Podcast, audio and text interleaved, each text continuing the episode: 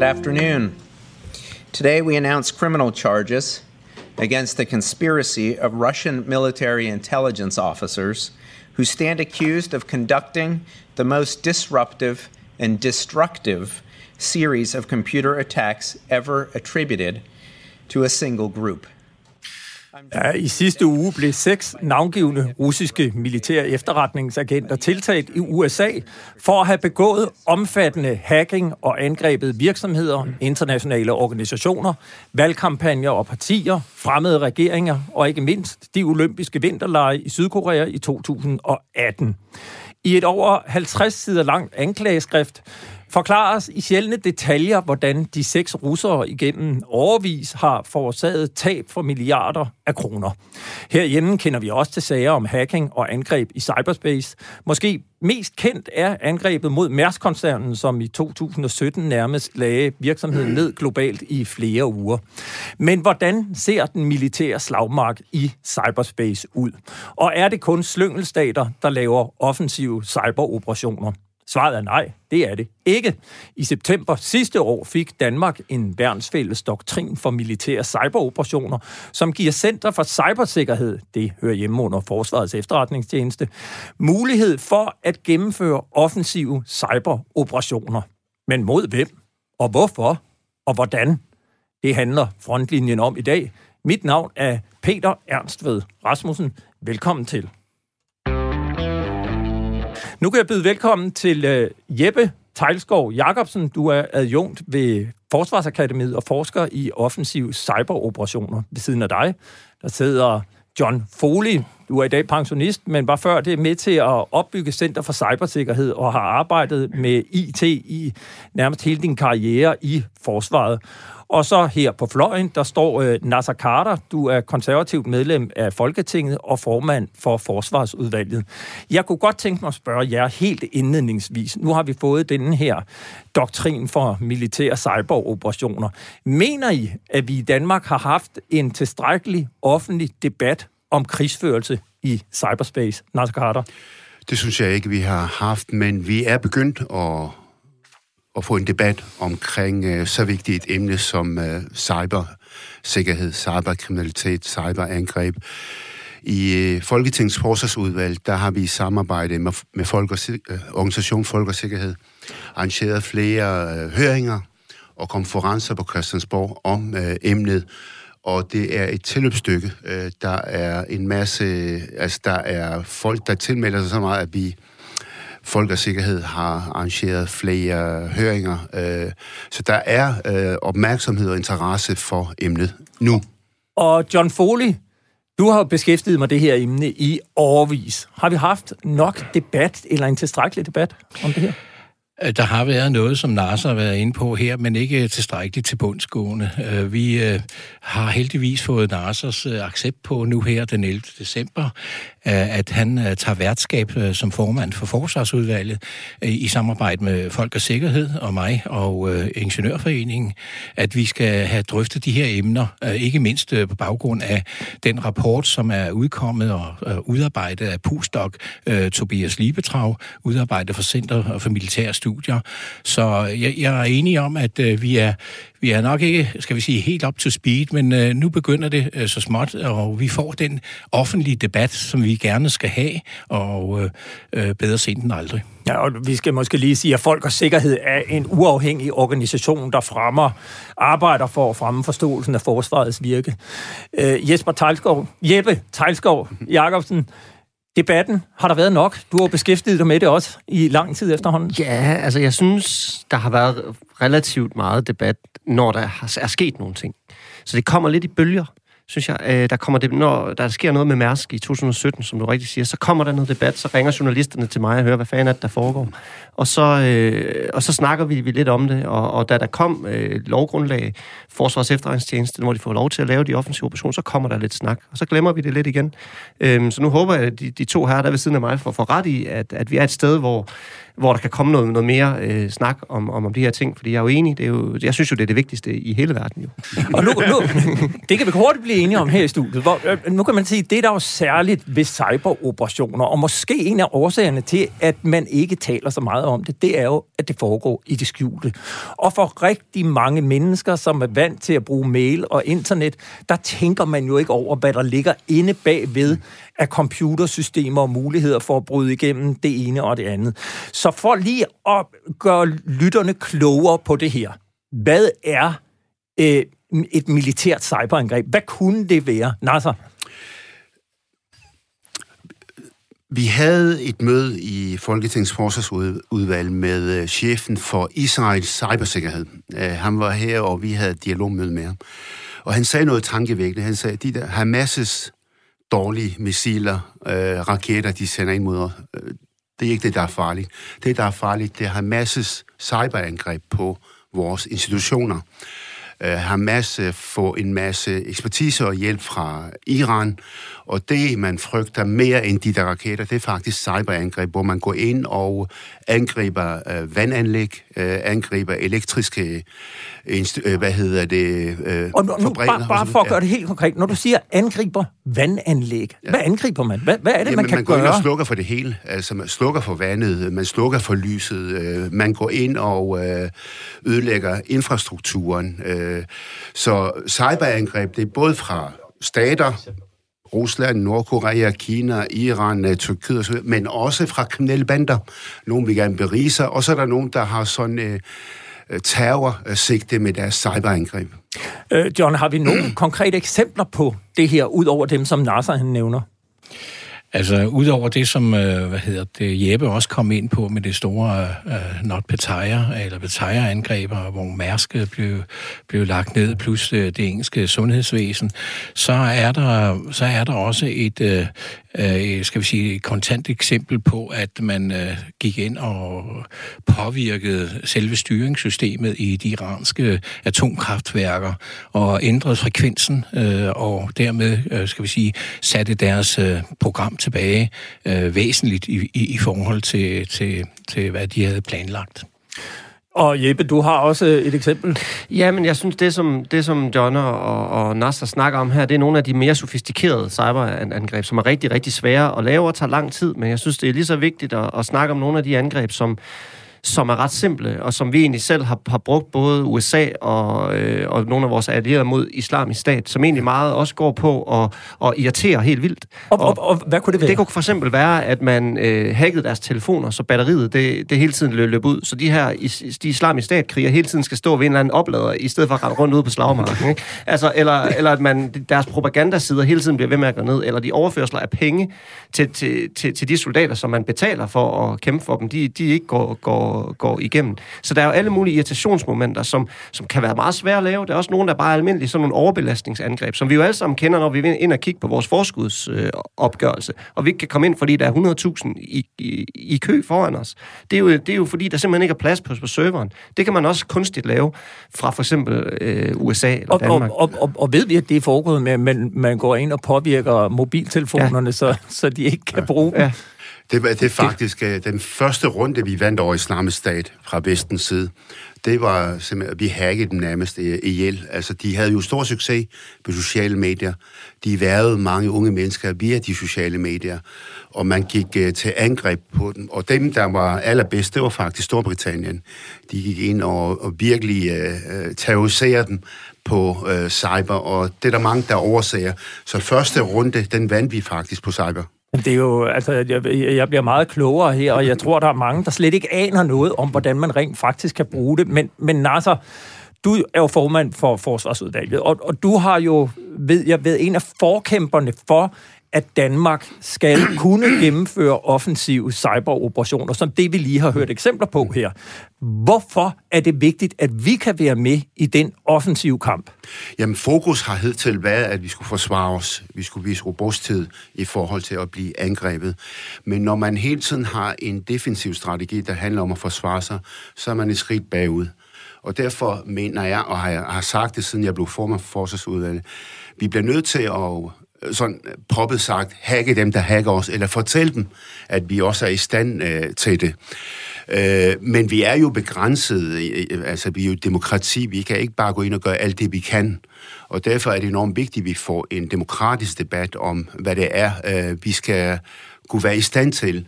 Jeg blev faktisk inspireret af, af den debat, der var i USA for en øh, 3-4 år siden, øh, hvor Øh, Øh, flere senatorer og kongresmedlemmer sagde, bad efterretningstjenester om at komme med det, de kaldte for menu of options. Fortæl os, hvad vi kan gøre, og så skal vi nok på demokratisk vis lave lovgivning, der tillader nogle af de her ting. Altså, det der med, vi kan meget mere, end vi bør gøre. Altså eksempelvis kan vi gå ind og slukke øh, for el og vand i Moskva i et døgn, kan man sige. Men vi er jo et demokrati, det kommer til at koste menneskeliv, og derfor skal vi ikke gøre det. Og så er der også risiko for, at vi Men, bliver angrebet på samme måde. Men kan, vi skal bare vide, at vi kan det.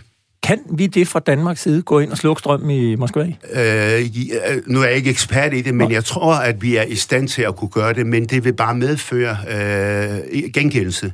Men ja, og, jeg mener, og, og det er en skal, debat, vi, vi, vi, vi kommer men, tilbage til jeg, om lidt. Jeg mener, vi skal bruge samme strategi som under den kolde krig. Begge parter havde atomvåben, men brugte det ikke, men vidste, at de andre havde det.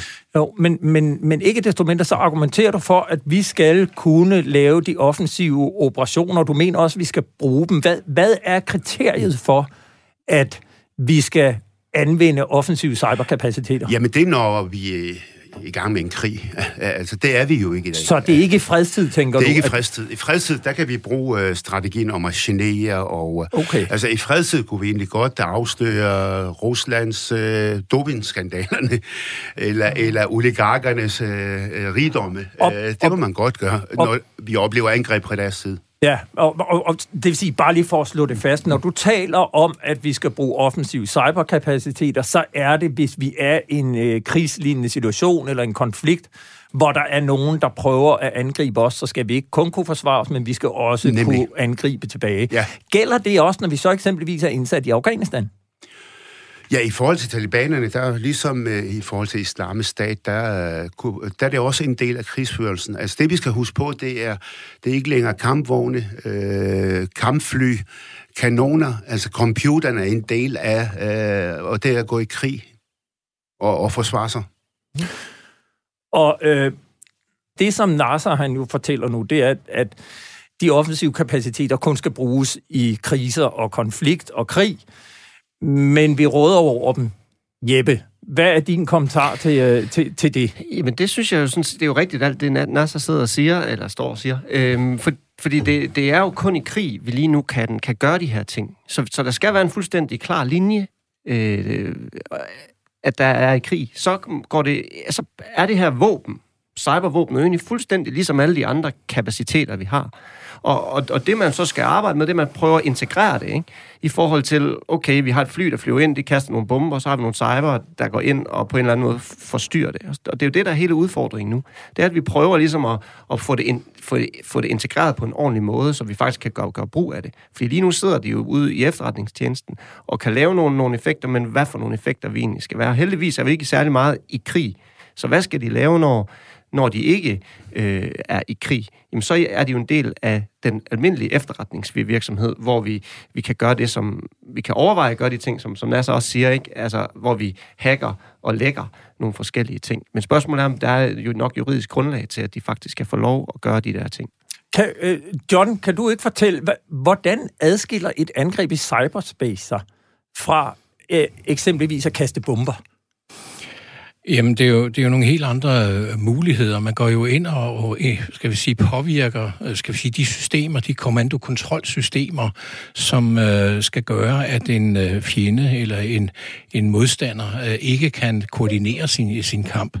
Og det kan man gøre på mange forskellige områder. Men, men øh, for at kunne gøre det, så må, må, må man gøre det, som FE jo øh, gør i øjeblikket. Øh, tager den del, der hedder exploitation eller spion, øh, øh spionage, øh, for at finde ud af, hvor er fjendens, øh, øh, skal vi sige, svagheder.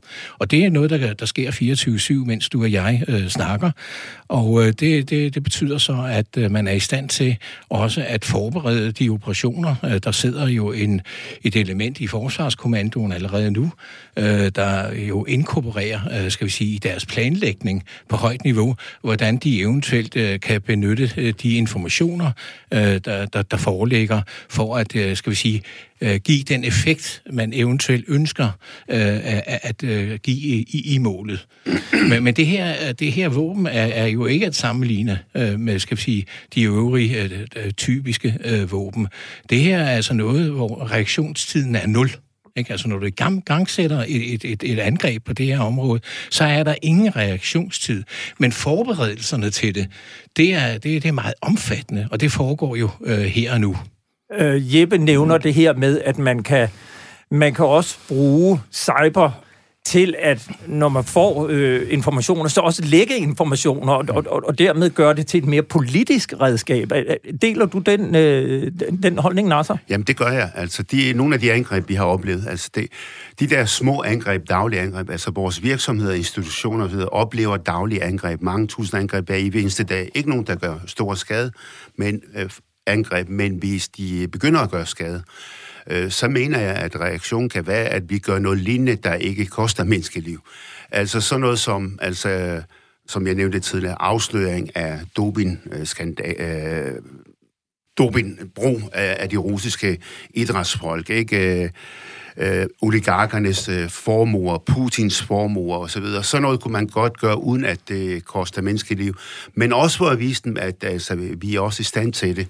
Og for, for nogle af dem, der hacker os fra den anden side, det er også nogle, der har tilknytning til efterretningstjenesterne der. Men er det her ikke et defensivt øh, våben? Jeg tænker på, når vi hører om, at russerne hacker mm. den, øh, det demokratiske konvent, mm. så gør amerikanerne jo øh, meget ud af at fortælle om det. Det er jo lidt det samme, du mm. siger, at når vi oplever, at vi bliver angrebet, så, så kan vi i hvert fald godt øh, gøre opmærksom på det. Men er det ikke bare sådan en defensiv kamp?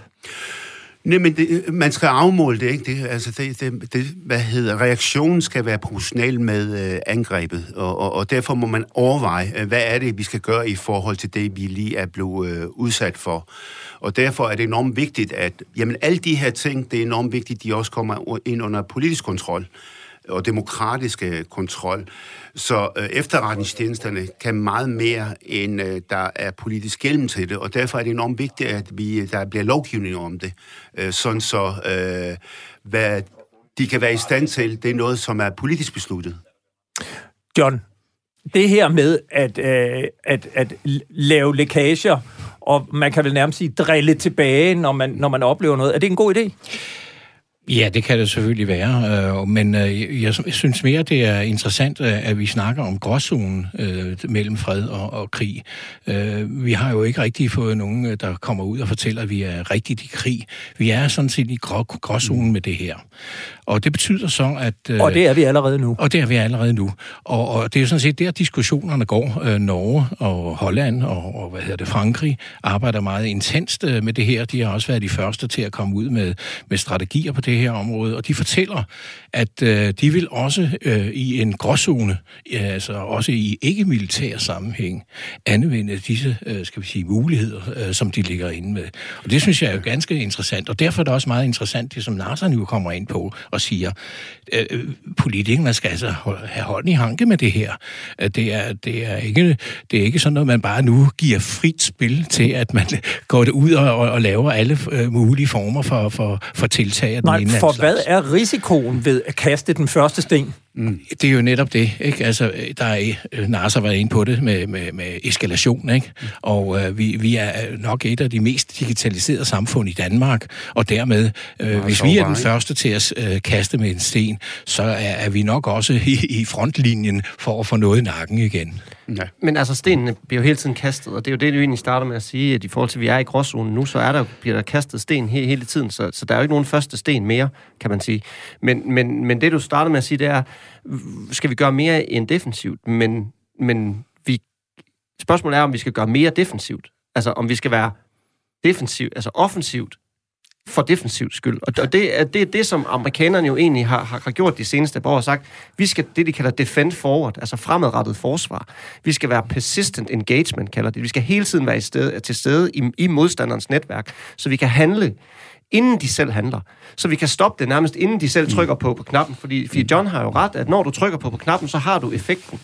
Ikke? Du skal bare bruge lang tid på, på at lave det inden. Men er, skal vi også det? Er vi der nu? Nej, det er det ikke. Altså, Danmark er jo ikke der, fordi Danmark har ikke... Og det er jo så det... Nu kigger jeg jo på Nasser og siger, det, det er jo noget af det, som politikerne og den her offentlige debat skal på en eller anden måde gøre. Vil vi også gøre det? Men vil er vi, vi på vej derhen af? Du hører ham faktisk sige, at, at det, høre, det vil han gerne. Jamen, jeg kan høre på Nasser, at han gerne vil det. Jeg, jeg er jo ikke politiker. Jeg, jeg følger ikke ligesom mm-hmm. de politiske positioner. Men, men, men jeg, jeg tænker da, at det er, det er den diskussion, jeg gerne vil have.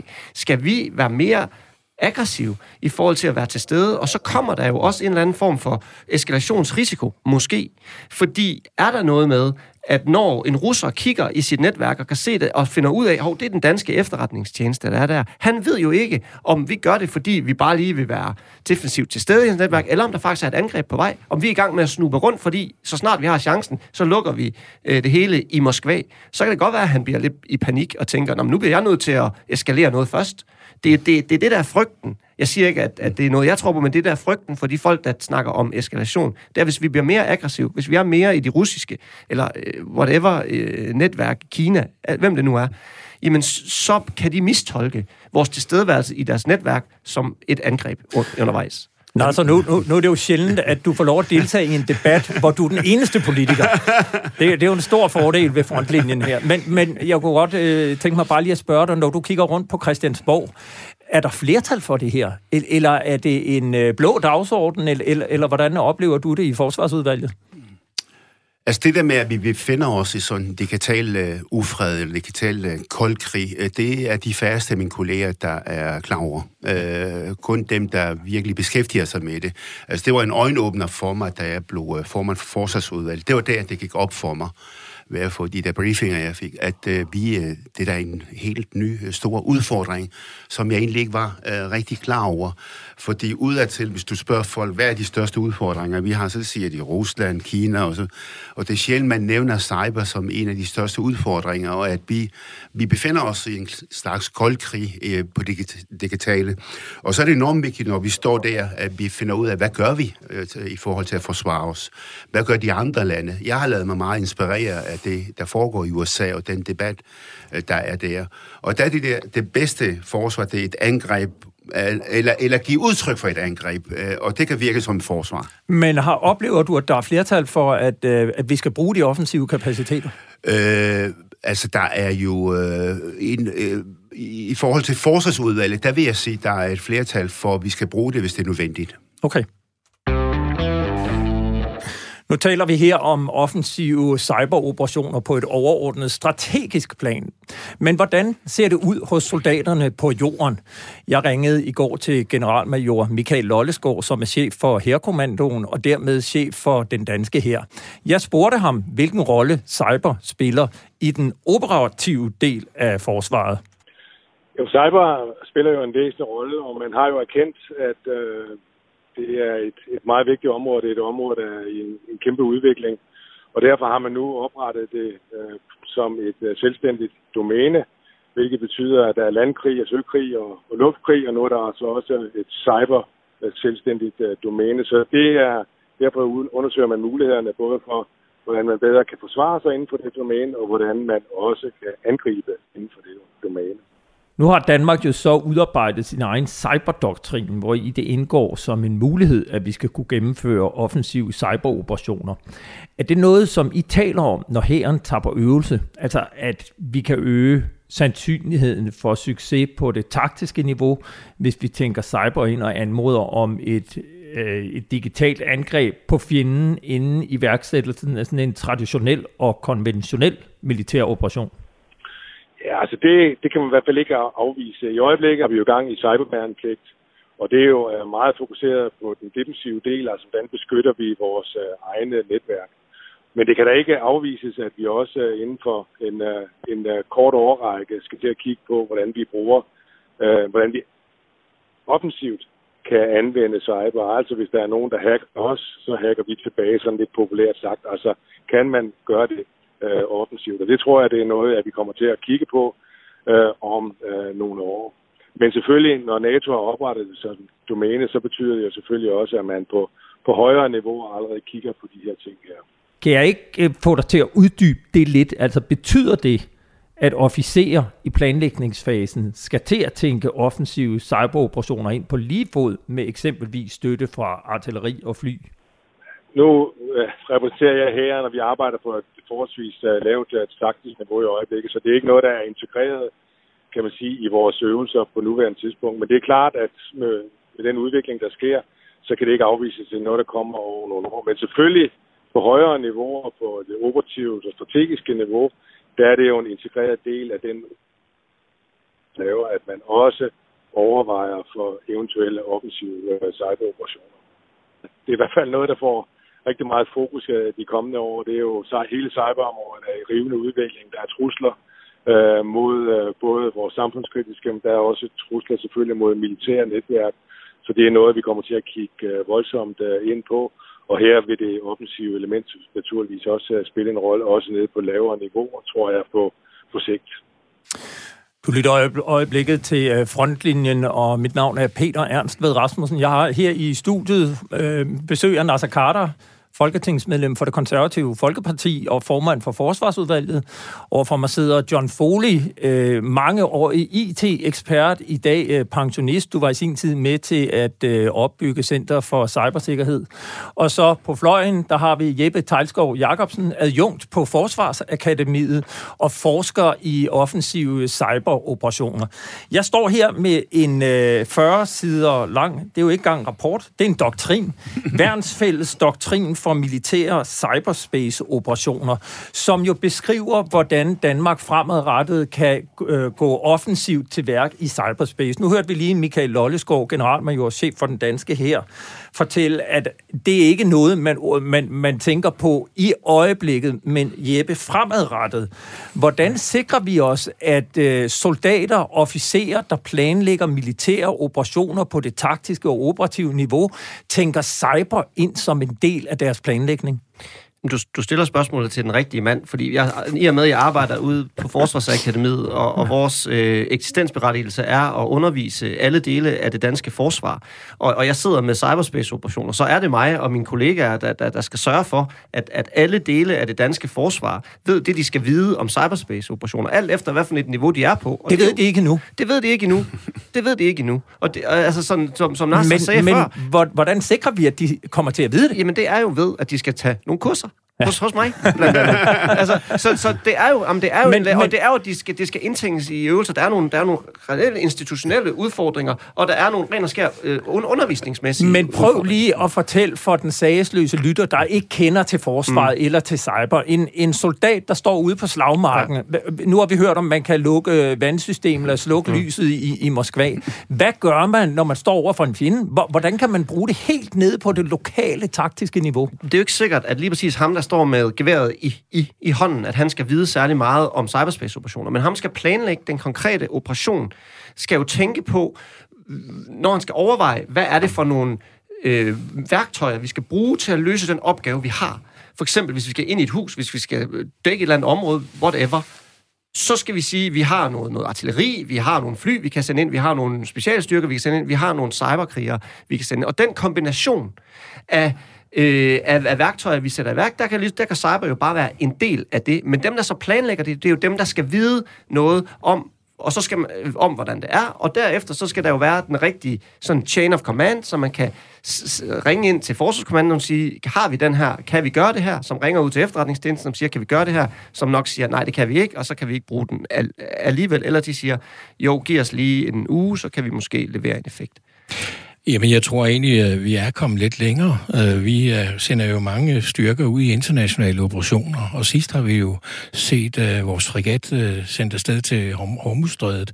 Jeg er slet ikke i tvivl om, at inden de blev sendt afsted, og mens de er dernede, at der har de fået, skal vi sige, de fornødende uh, instrumenter og værktøjer til at dels at, at beskytte sig, men også måske offensivt se på, hvad, hvad der foregår, fordi FE sidder jo inde og laver blandt andet SIG weekend øh, og, og, og kigger jo efter, hvad, hvad er der for potentielle øh, fjender i området, og, og det ville da være en, øh, mærkeligt, om, om man ikke i forvejen havde set, siddet der og, og fundet ud af, hvordan der var ledes. Vi har jo den her øh, celle øh, inde i Forsvarskommandoen allerede. De har været der i over to år og planlagt, øh, planlagt de her ting. Så, så jeg er over, overbevist om, at vi her har The Universal Soldier. Det var, det var jo spændende, dengang jeg var ung. Ikke? Nu, nu, nu er jeg jo lytternes kamera i studiet her, og, og, og Jeppe, du, du sidder og ryster på hovedet. Fortæl. Nej, altså, jeg, jeg synes jo, det, det er dejligt at høre, at John er optimist øh, på, på vores kapacitetsvegne, og det vil jeg jo også gerne være. Øh, men, men jeg synes, der er stadigvæk en del arbejde i at, at faktisk få det her til at fungere. Du har jo ret i, John, at, at der er en briefing, og selvfølgelig vores, vores folk, vi sender ud, de, de er bevidste om de risici, der er, øh, og hvad for et øh, informationsmiljø, de egentlig øh, indgår i, eller et cybermiljø, de indgår i. Men, men derfra og så til at integrere offensive operationer, der er relativt lang vej fordi det egentlig er nogle, det er nogle andre mennesker, som man skal involvere sig. Det er nok, vi har nogen inde i Forsvarskommandoen, der skal sidde og lave, lave de her ting, men, men er hele den proces, hele den chain of command, er den hurtig nok? Er den agil nok? Ja, altså, jeg har ikke set så som nok eksempler på det, men det er måske også, fordi de ikke deler det med mig, det desværre. Øh, Nasser, ser du det her øh, som, som et område, der skal bredes ud, sådan at øh, officerer helt ned på, øh, på slagmarken kan bruge det her fremadrettet offensivt, når man står over for fjenden? Jamen, det bliver et af de vigtigste øh, værktøjer i fremtidige øh, konflikter og krige, og derfor er det noget, der virkelig... Øh, skal ned fra forsvarschefen og helt ned til den, der er på slagmarken. For det er de færreste, der ved, det er faktisk forsvarschefen, der er chef for offensive cybermidler. Så det er en del af vores øh, forsvar. Men, men vi har... Og derfor synes jeg, det, var, det, det er helt fornuftigt, at vi for nylig øh, begyndte på det der øh, cyber-værnepligtige. Ikke? Vi skal have mange flere unge mennesker ind i det her, og jeg, jeg synes også, vi har så mange gamer i Danmark, altså vi er i, i supermagt i Danmark i forhold til øh, gamer, øh, altså folk, der virkelig interesserer sig for øh, computer og spil, og, og der, der, der kan vi godt øh, rekruttere nogle flere, for vi mangler faktisk øh, forsvars efterretningstjeneste, og øh, cybersikkerhed øh, mangler hænder, øh, og ja. vi kan ikke bruge indiske ET-eksperter. De skal være danske statsborger. Det skal være folk, der er født og opvokset i Danmark, for det handler om Danmarks sikkerhed. Jeppe, du, du siger, at, øh, at øh, soldater skal på kursus hos dig. Hvor langt bagude er vi som øh, land på cyberområdet i forhold til vores øh, øh, samarbejdspartnere allierede? Jamen, der er vi ikke så langt bagud. Øhm, det er vi faktisk ikke. Øh, på, på det her, altså nu snakker vi meget om at få det ned på det taktiske niveau. Mm. Og, og det er også det, det er rigtig svært. Altså, det er ret svært, fordi der er nogle strukturelle udfordringer ved, hvordan man planlægger cyberspace-operationer. John sagde det tidligere, det tager lang tid at, lave. Når det tager lang tid at, at, at, at, at planlægge, så er det svært at få ind i den, den operative cyklus, som der er, når man planlægger en operation, som gerne skal tage måske en uge eller 48 timer. Men det tager længere tid at lave cyber end, end, angreb ofte. Så, så det er nogle andre former for cyberangreb, og det er ikke de cyberangreb, som efterretningstjenesten, vores offensive kapacitet, faktisk gerne vil levere. De vil gerne levere nogle af dem, vi startede med at sige, nogle meget sofistikerede, Stuxnet-agtige, dem der ødelagde de iranske øh, atomfaciliteter, de vil lave noget meget, meget sofistikeret. Og det, der er brug for på den der meget taktiske niveau, det er nogle ret simple Øh, og, og, og det gider, eller det ved jeg ikke, om de ikke gider, men, men, men det er ikke lige det, som, som de der dygtige folk, som, som Nasser snakker om, de, de synes, det måske er, at deres værdi ligger et sted, hvor de laver noget, der er lidt mere sofistikeret. Og, og oplever det, du, at der ude blandt uh, soldater og i den operative del af forsvaret er en interesse for det her, en, en, en lyst til at, at lære at være med, eller er der også en lidt en modvilje, hvor man siger, det der, det foregår på et andet niveau, det, det, det skal vi ikke involveres i? Det, det, er meget, det er meget forskelligt, det er meget individuelt. Der er nogen selvfølgelig, der synes, det er rigtig spændende, men jeg synes stadigvæk, der er noget arbejde med faktisk at bevise, og det er der, hvor forsvars der hvor, der hvor kapaciteten sidder, også er villig til at vise, hvad kan det her bruges til? Vi skal se nogle eksempler. Jeg, jeg ved det jo godt, men mange af de folk ude i strukturen skal se nogle eksempler på, hvad de kan bruge det til, og det har de ikke set nok af nu. Og der, og der er forskellige interesser i forhold til dem, der går ind i forsvaret. Folk interesserer sig for meget af forskellige. forsvarsudvalget, vi besøgte vores soldater i Estland for nogle måneder siden, og snakkede med nogle af dem, der de viste os en rigtig øvelse øh, tæt på den russiske grænse, og spiste frokost med nogle af dem. Og der var nogen, der sagde, ej, det, det, det er leg, vi vil gerne have, vi vil gerne ned i rigtig kamp. Så der, der er folk, når de øh, er enige i forsvar, de har forskellige interesser. Derfor er det ikke alle, der vil være interesseret i det, men om man interesserer sig for det eller ej, så er det en del af den fremtidige øh, f- øh, forsvarsværktøjer, vi har. Ja, jeg erindrer, at jeg i 1990'erne rendte rundt med min Radio 361 i mit basisbælte, og i min tid som delingsfører, der havde min signalmand en Radio 371, 371 på ryggen. Og øh, vi trak jo kabler og talte i felttelefoner, og i dag så føles det som en meget fjern fortid. Forsvaret er rykket ind i en ny tidsalder. Øh, papirkort er afløst af tablets, og kommunikationen foregår krypteret på lukkede netværk, ikke bare på brigade- og bataljonsniveau, men helt ned på kompagni-, delings- og gruppeniveau. Det, der før i tiden hed Telegrafregimentet, er i dag Føringsstøtteregimentet.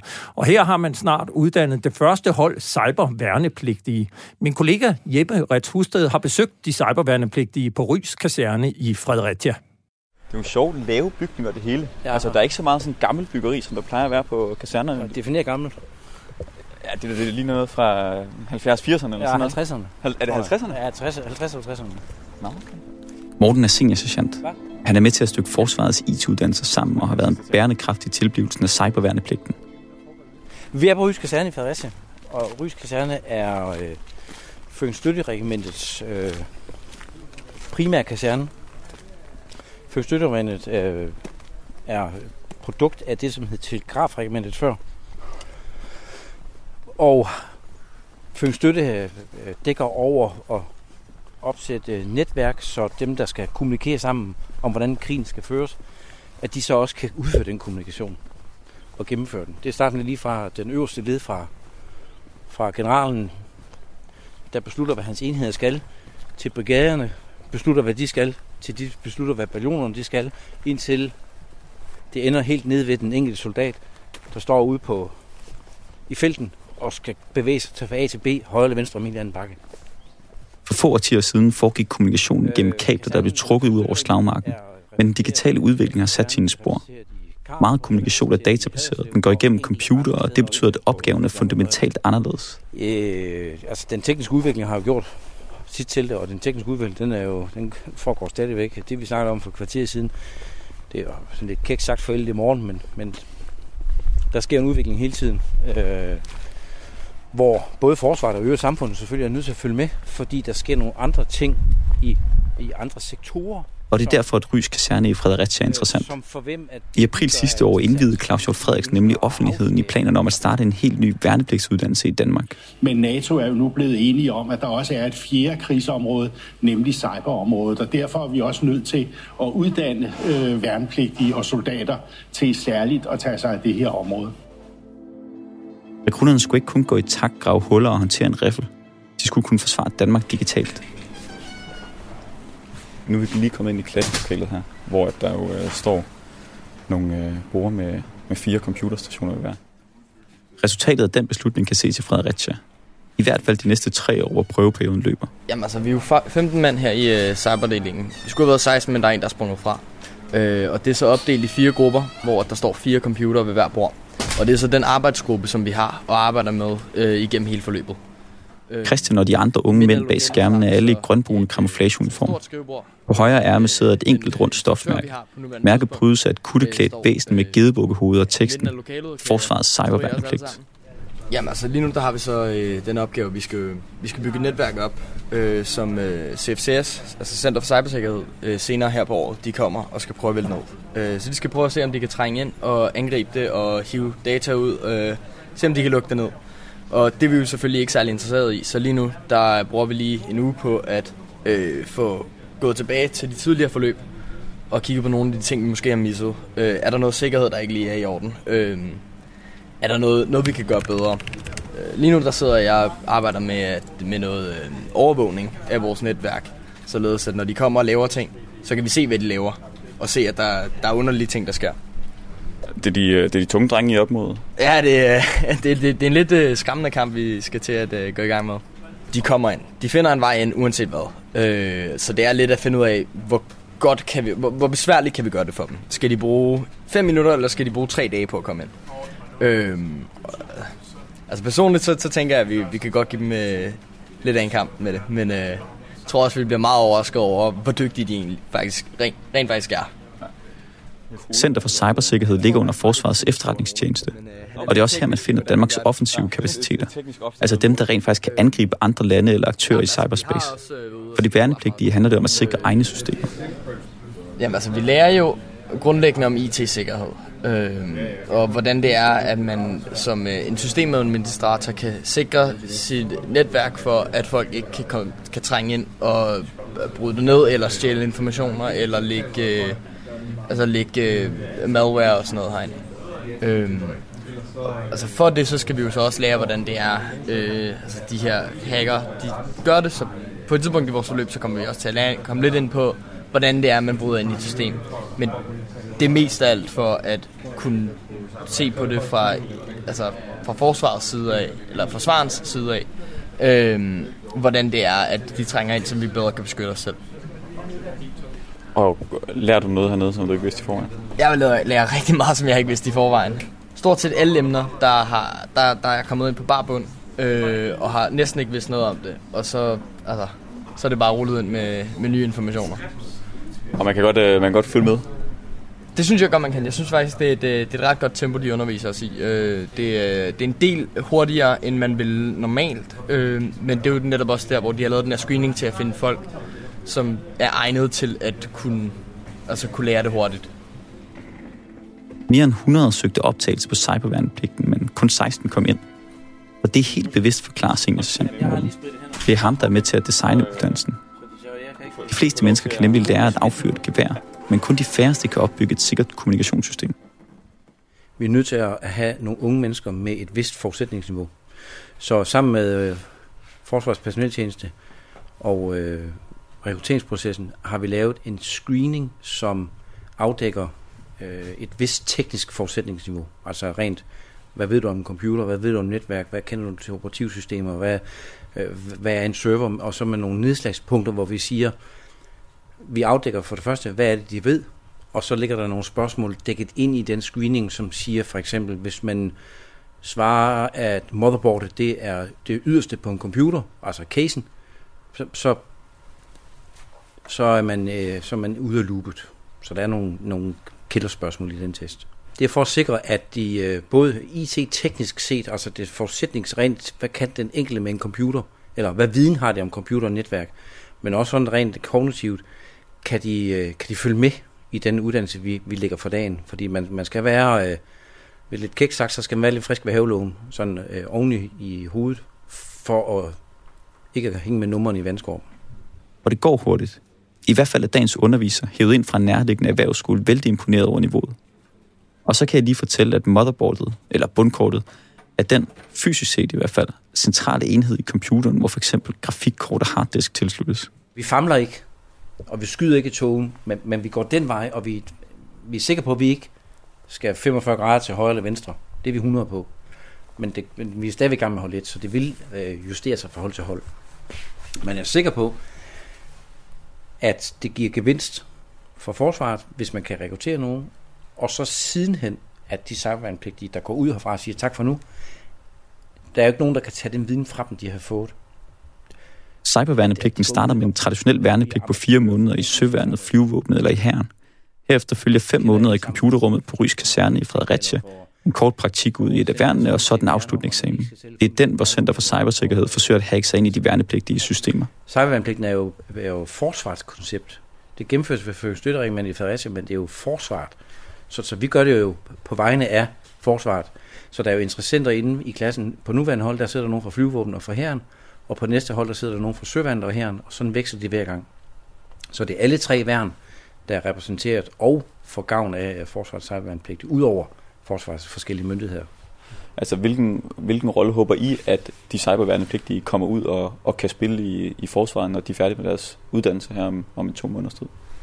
Altså, jeg håber jo, at øh, dem, der synes, at forsvaret er en interessant arbejdsplads, de vælger at prøve at orientere sig på bredt i hele koncernen, hvor kunne jeg eventuelt gøre mine kompetencer gældende henne, eller hvilke af forsvarsmyndigheder ser, at de kunne være interessante. Morten har ikke overladt alt til tilfældighederne og den enkelte værnepligtige. Forsvaret har brug for folk med digitale kompetencer, og derfor skal de unge mænd igennem en matchmaking-dag, hvor forskellige grene af forsvaret får muligheden for at møde Danmarks første cyberværnepligtige. Hvad var det nu? Det var web Ja, ja, og så kan jeg komme ind på den skifinder. Ja, jeg ved ikke, hvorfor den giver Og Kasper, hvad, hvad, hvad bliver der diskuteret her henover skærmen? Der var noget med noget login, vi skulle bruge her, for ligesom at kunne komme ind på SQL-server. Mm. Det skulle vi lige have, have styr på. Og øh, ja, vi altså generelt lige nu, der sidder vi egentlig bare og retter til, der hvor vi lige mangler noget øh, i selve hele det her setup, vi har. Øh, der sidder og bliver noget, noget backup-værk derovre. Og øh, så kan jeg så se, at der er stadig problemer her når jeg komme ind. Jeg, jeg, tror, man er, jeg tror, man er lidt for god til ligesom at sige, okay, vi, vi laver det bare lige nemt nu. Og så når vi kommer tættere på, at altså, Center for Cybersikkerhed de kommer, så øh, prøver vi lige at rette til at lige lave nogle svære passwords og sådan noget. Men på et tidspunkt, så når du bare til punkt, hvor du har ikke noget overblik over, hvor der, er, hvor der ligesom er noget sikkerhed, der, der fungerer. Så er det det der med at huske om det. Det havde nok bare været nemmere bare lige at lave et uh, password i starten, men uh, når man skal ind og ud hele tiden, så, det skulle bare, så skal det bare være nemt til at starte med. Ja. Så Kasper var allerede ved at uddanne sig til datatekniker, da cyberværnepligten opstod som en mulighed. Så for mange andre af de unge mænd i lokalet kom IT ind for barnsben. jeg tror, mange, øh, mange mennesker de starter med ligesom at sidde og spille noget computer, og det, så vil man gerne finde noget arbejde, der er tæt på det, man sidder og laver i hverdagen. Så det, ja, altså jeg, computer har altid været det, jeg ligesom søgt hen imod. Øh, og i hvert fald også med uddannelse. Øh, når man så begynder at få det øh, lidt mere detaljeret indblik i, hvad det er, det man egentlig sidder og laver, så, så kan det godt, at man får en anden idé senere hen. Men, øh, men lige nu, der, der er jeg sikker på, at på et tidspunkt, der skal jeg nok øh, komme ind og arbejde med IT. Det har altid været min plan i hvert fald. Det, jeg tror, jeg holder fast i det. Men selvom Kasper holder fast i det computertekniske, slår karrieren mindst én lille omvej. Værnepligten i herren gjorde simpelthen for stort indtryk. Jeg, jeg synes, det var fedt. Jeg, jeg, jeg kunne godt lide det med, at man skulle ud og være lidt mudret og ud og skyde med nogle gevær og, og hygge sig lidt med det. det. Det kunne jeg godt lide.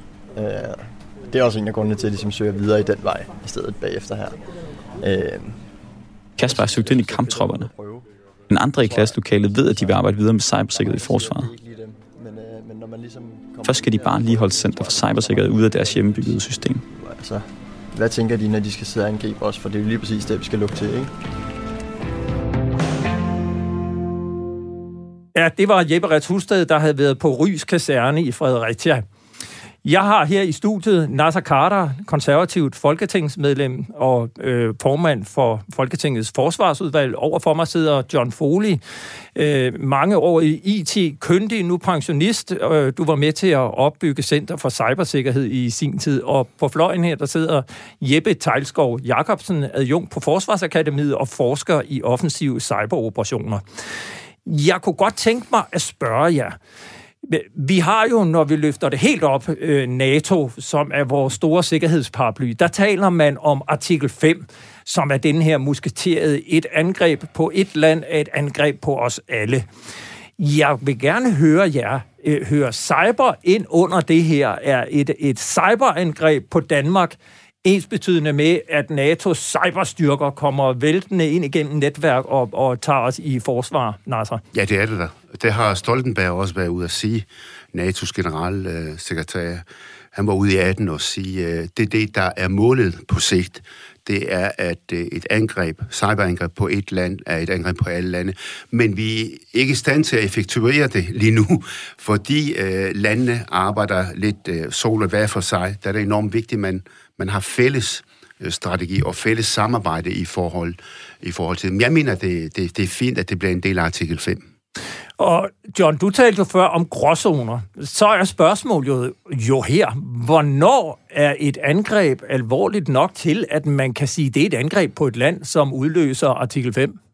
Jamen, der er jo ingen tvivl om, at tilbage i 2007, da Estland øh, blev angrebet i deres hovedstad i Tallinn, øh, hvor deres nationalbank øh, gik ned, og deres mobilnet ikke virkede, der appellerede man fra, fra estisk side, at det her skulle betragtes som et artikel 5-operation, og dermed, hvad hedder det, musketerheden træde i kraft. Det, det tog alle på sengen i, i NATO dengang, men heldigvis har det så, ligesom Nasser Carter nu er inde på, at nu har Stoltenberg også taget, taget fat på, på denne her del af. Men vi skal jo huske på, NATO har ikke nogen cyberkapaciteter øh, kapaciteterne og de effekter, der skal leveres, det gøres af de enkelte lande. Og øh, de er, skal vi sige, måske lidt tilbageholdende med at fortælle øh, nøjagtigt, øh, hvad man er i stand til. Det, som NATO går ind og siger, det er, under den og den operation vil vi have den og den effekt. Hvordan gør vi det? Er der nogen øh, af NATO-landene, øh, der vil spille med her? Og, man har, det, man, ja. Man har opbygget, sådan, eller i hvert fald åbnet sådan et lille center i Belgien i Mon, ikke? Øh, cybersikkerhed, ja, Mons, ikke? Øh, hvor, som skal fungere som NATO's øh, hovedkvarter i forhold til cyber. Men, men det er lidt noget andet end det, du spørger om. Fordi du spørger ja. om artikel 5, om det er noget med, øh, altså, og det, om et cyberangreb kan øh, ligesom øh, ja, ja op, op, op, den. Ja. Ikke? Altså, ja.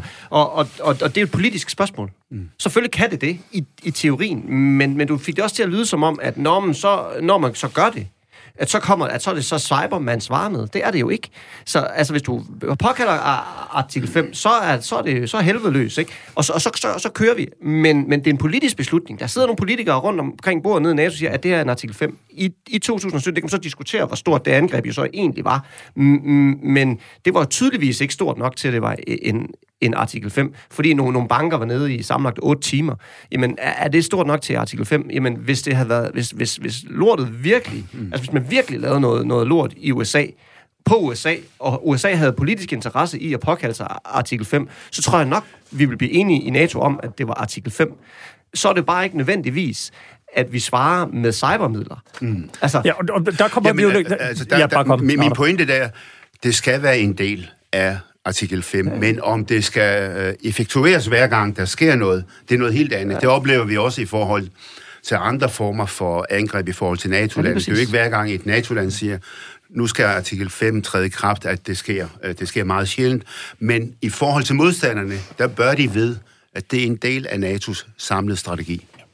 Har vi et forsvar, der er indstillet på den her nye virkelighed, hvor man kan sige, at bomber i Libyen kan modsvares af strømafbrydelser? Altså, hvor man jo i bund og grund bander domænerne sammen for forskellige typer krig. Den, øh, krig i, den ene, i det ene domæne kan udløse en reaktion Jamen, i det andet domæne. Det har man jo altid gjort.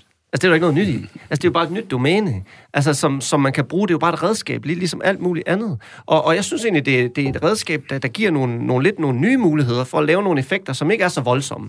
Men på en eller anden måde, inden vi kommer op og ligesom sender krydsermissilerne afsted, så kan vi sende et signal om, at vi er utilfredse. Det er det, det amerikanerne gjorde i Hormuzstrædet sidste år, da, da, da iranerne de var lidt frække med nogle skibe og sådan noget, så, så lagde man noget, et missilaffyringssystem ned, og øh, så sendte man lige et signal og sagde, hertil og, og, og ikke længere. Så det er også en mulighed for at signalere til hinanden. Så det er et nyt redskab, som kan nogle ting. Og, og nogle gange kan man kombinere det. Altså, jeg, jeg var i, i Maraterne sidste år og uh, talte med nogle af deres regering, og der, der fik jeg... Uh, altså, det angreb, der var fra på de saudiske oliefelter, det blev uh, foretaget af nogle droner med raketter.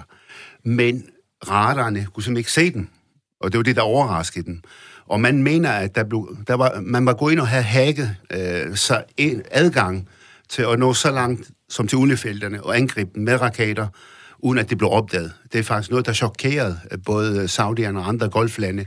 Så nogle er, man er i stand til at kombinere de to ting. Altså cyberangreb, hacking med raketter allerede i dag. Har vi, øh, har, har vi nok soldater? Har vi nok viden? Øh, og øh, i, i bund og grund er vi klar til overhovedet at gå ind på den her spillebane øh, med, med, med det, vi har til rådighed i dag, John? Det kræver jo meget specialiserede og meget veluddannede og kompetente øh, folk, der, der ved noget om det her.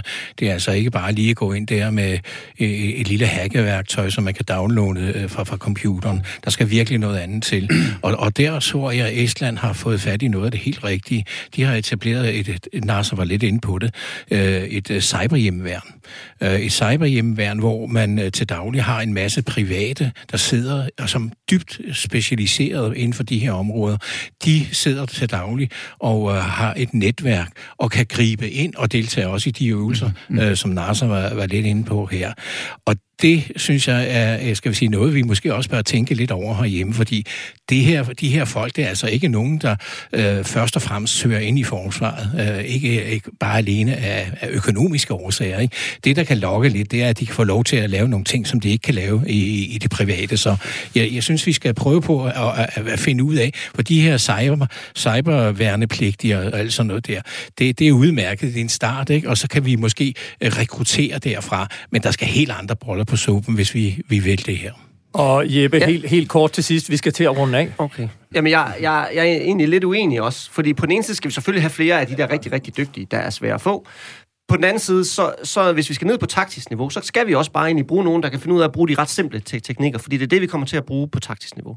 Så vi skal have nogen, der er meget, der er meget sådan, øh, der egentlig bare kan bruge nogle ret simple vær- værktøjer, som du og jeg egentlig kan, kan lære på et par måneder. Og så skal vi have nogle af dem, der er aller, aller, aller dygtigst. Og det er dem, som Nasser snakker om, vi skal rekruttere. Jeg er ikke sikker på, at det er noget med, at de, de, fordi de er gode til at spille computer, men det, men det er de egentlig gode, interesseret i programmering og interesseret i det der. Det gør efterretningstjenesten rigtigt ved at tænke ud af boksen, ved at rekruttere. Og så det sidste spørgsmål her til politikeren. Hvordan sikrer du, at vi får øh, nok personel og viden til at øh, opbygge den her kapacitet, som nu er blevet så vigtig? Jamen helt konkret, der har det været en del af sidste forsvarsforlig, hvor man har afsat øh, midler, jeg mener 1,5 milliarder, ja. til det her område. Så politisk har man opprioriteret øh, emnet, og det kommer også til at ske i forbindelse med næste forsvarsforlig, fordi øh, det er kommet meget, meget højere op på dagsordenen end tidligere.